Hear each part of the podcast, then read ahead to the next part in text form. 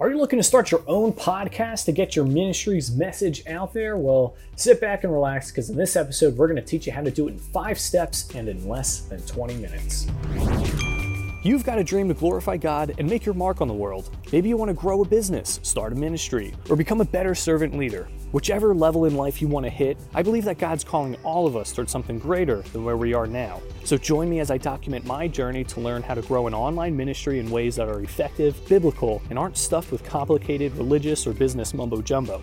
My name is Alec Casson, and welcome to the Digital Ministry Mastermind Podcast. Hey, what is going on, guys? It is Alec here with the Current Christian. Ooh, I mixed it up a little bit. so, podcasts.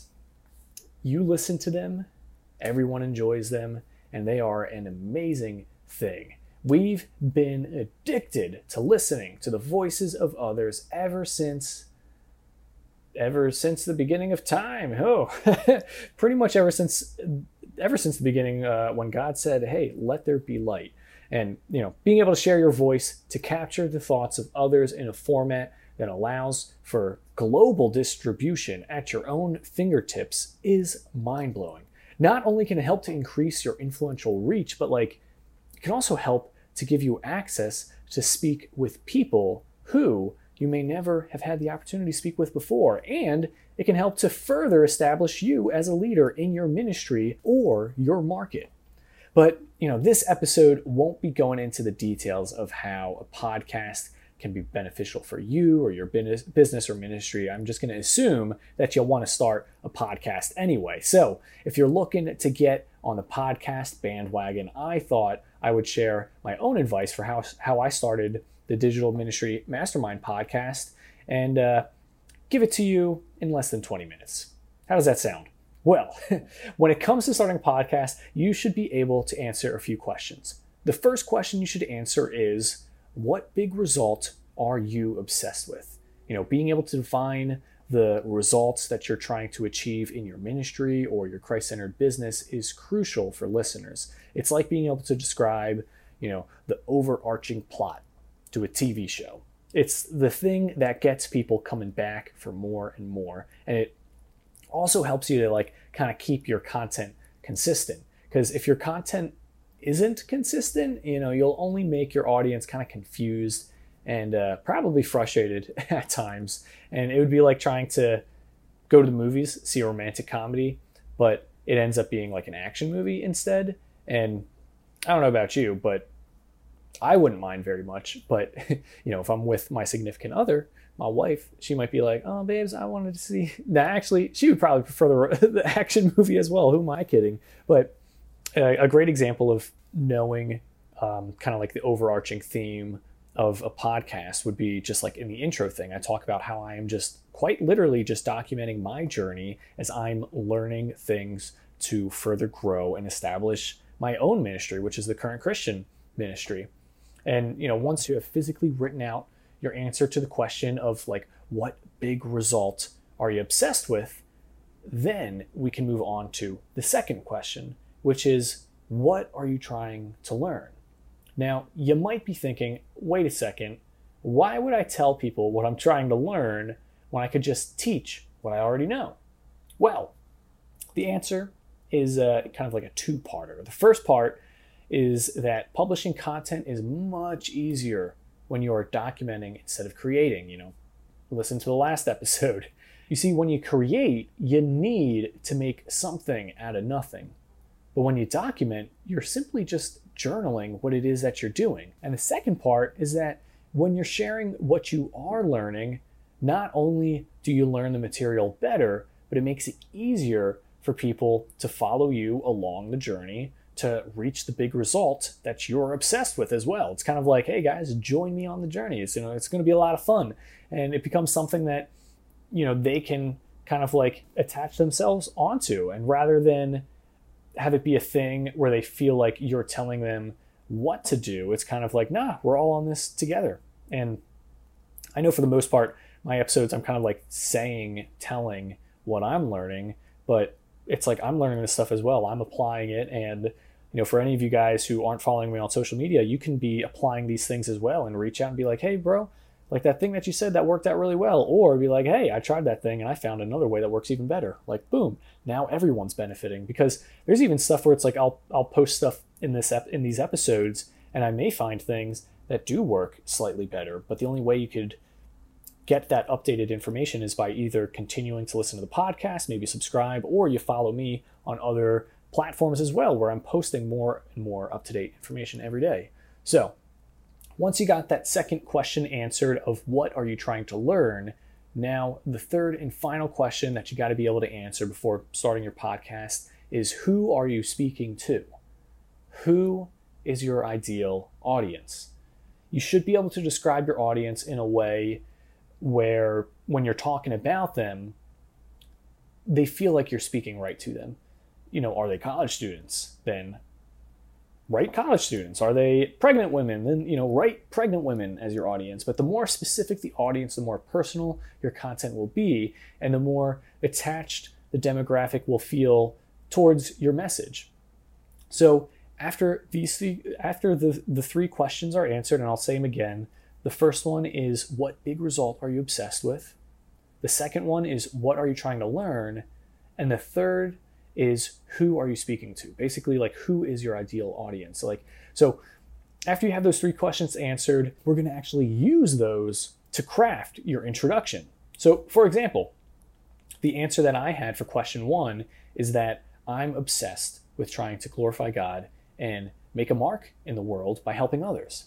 And then the answer I put for question two is that I'm trying to learn how to grow my ministry and become a better servant leader.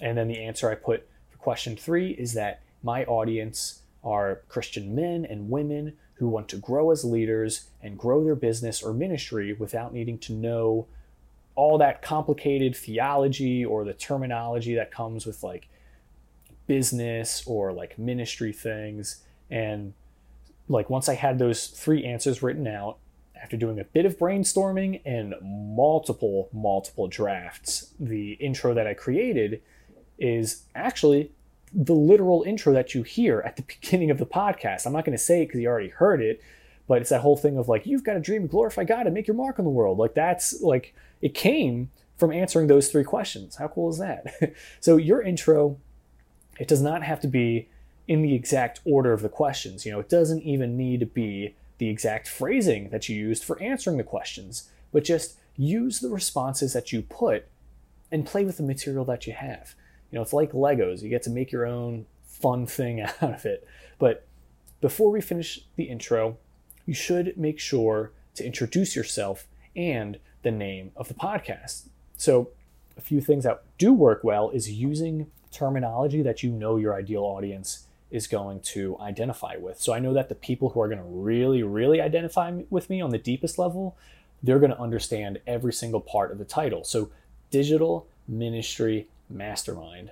So some of the people, or a vast majority of people who I do want to reach, are Christians. So I've got ministry. You know, if you look at the thumbnail, ministry is written in big old big letters because people see that, and my audience, who I want to, who I would rather listen, who I would want to listen to me, are going to see the word ministry and be like, huh, that caught my eye.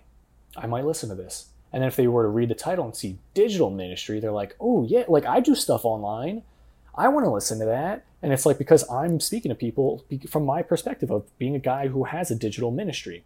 And then that last part, mastermind, that's a term that's like typically used for people who are more in like the personal development, uh, like business growth kind of field area. So if they even have somewhat of an idea of what the term mastermind is referring to, that is like, you know, digital ministry mastermind. If someone, I know the people who see that title and identify with that are people who I would just love to hang out with in person, you know, get to collaborate and stuff because that would be the perfect ideal audience for, member for me. So like keep that in mind when you are coming up with your own title as well. So at this point, you know your you know your audience, you know what your show is about, you have your intro written out, and you got the name created. So you are like like 98% like further than most people are who have just said like, "Oh yeah, I just want to start a podcast." Like you are significant like at this point significantly further than a majority of people who just simply want to start a podcast. And to help you get that last little 2% further, here is what I recommend. The first thing you should do is find a website. You got to find a website to host your podcast on. Now, I'm not talking about Spotify or Apple Podcast. I mean, you have to find a website. Uh, like I use this one called Red Circle. This is a shameless promo towards Red Circle. They're not paying me or nothing. I just really like their platform because they allow me, at least, they, they allow you to, to upload your podcast episode and it will automatically be, be distributed to every single popular podcast platform that's on the internet. And this is both time saving and just simpler than having to make five profiles on five platforms. And then instead of just uploading one MP3 file to one website, you got to upload it five times, five different websites. It's like, it's too much.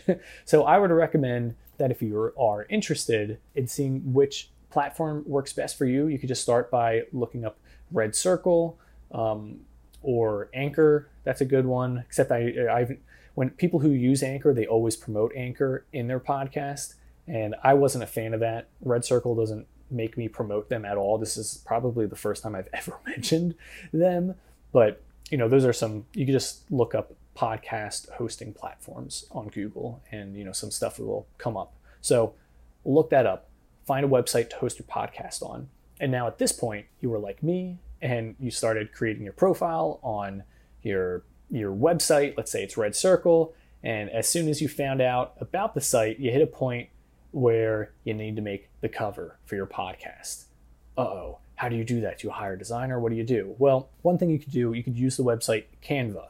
And it's great because it's both free and it's just flipping awesome when it comes to providing templates that you can use to make your graphics. But here's a tip that I recommend you do first before making any cover art.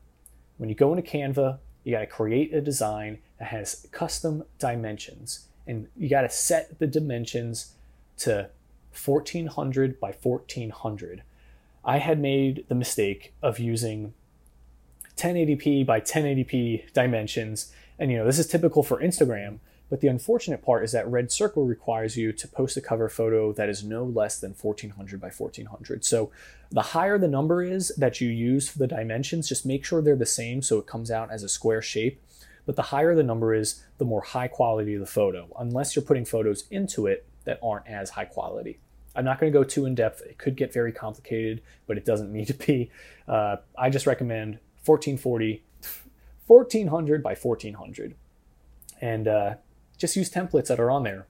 And if you want some more inspiration for how to do your cover photo, look at podcasts that you like listening to and see how they do their photos.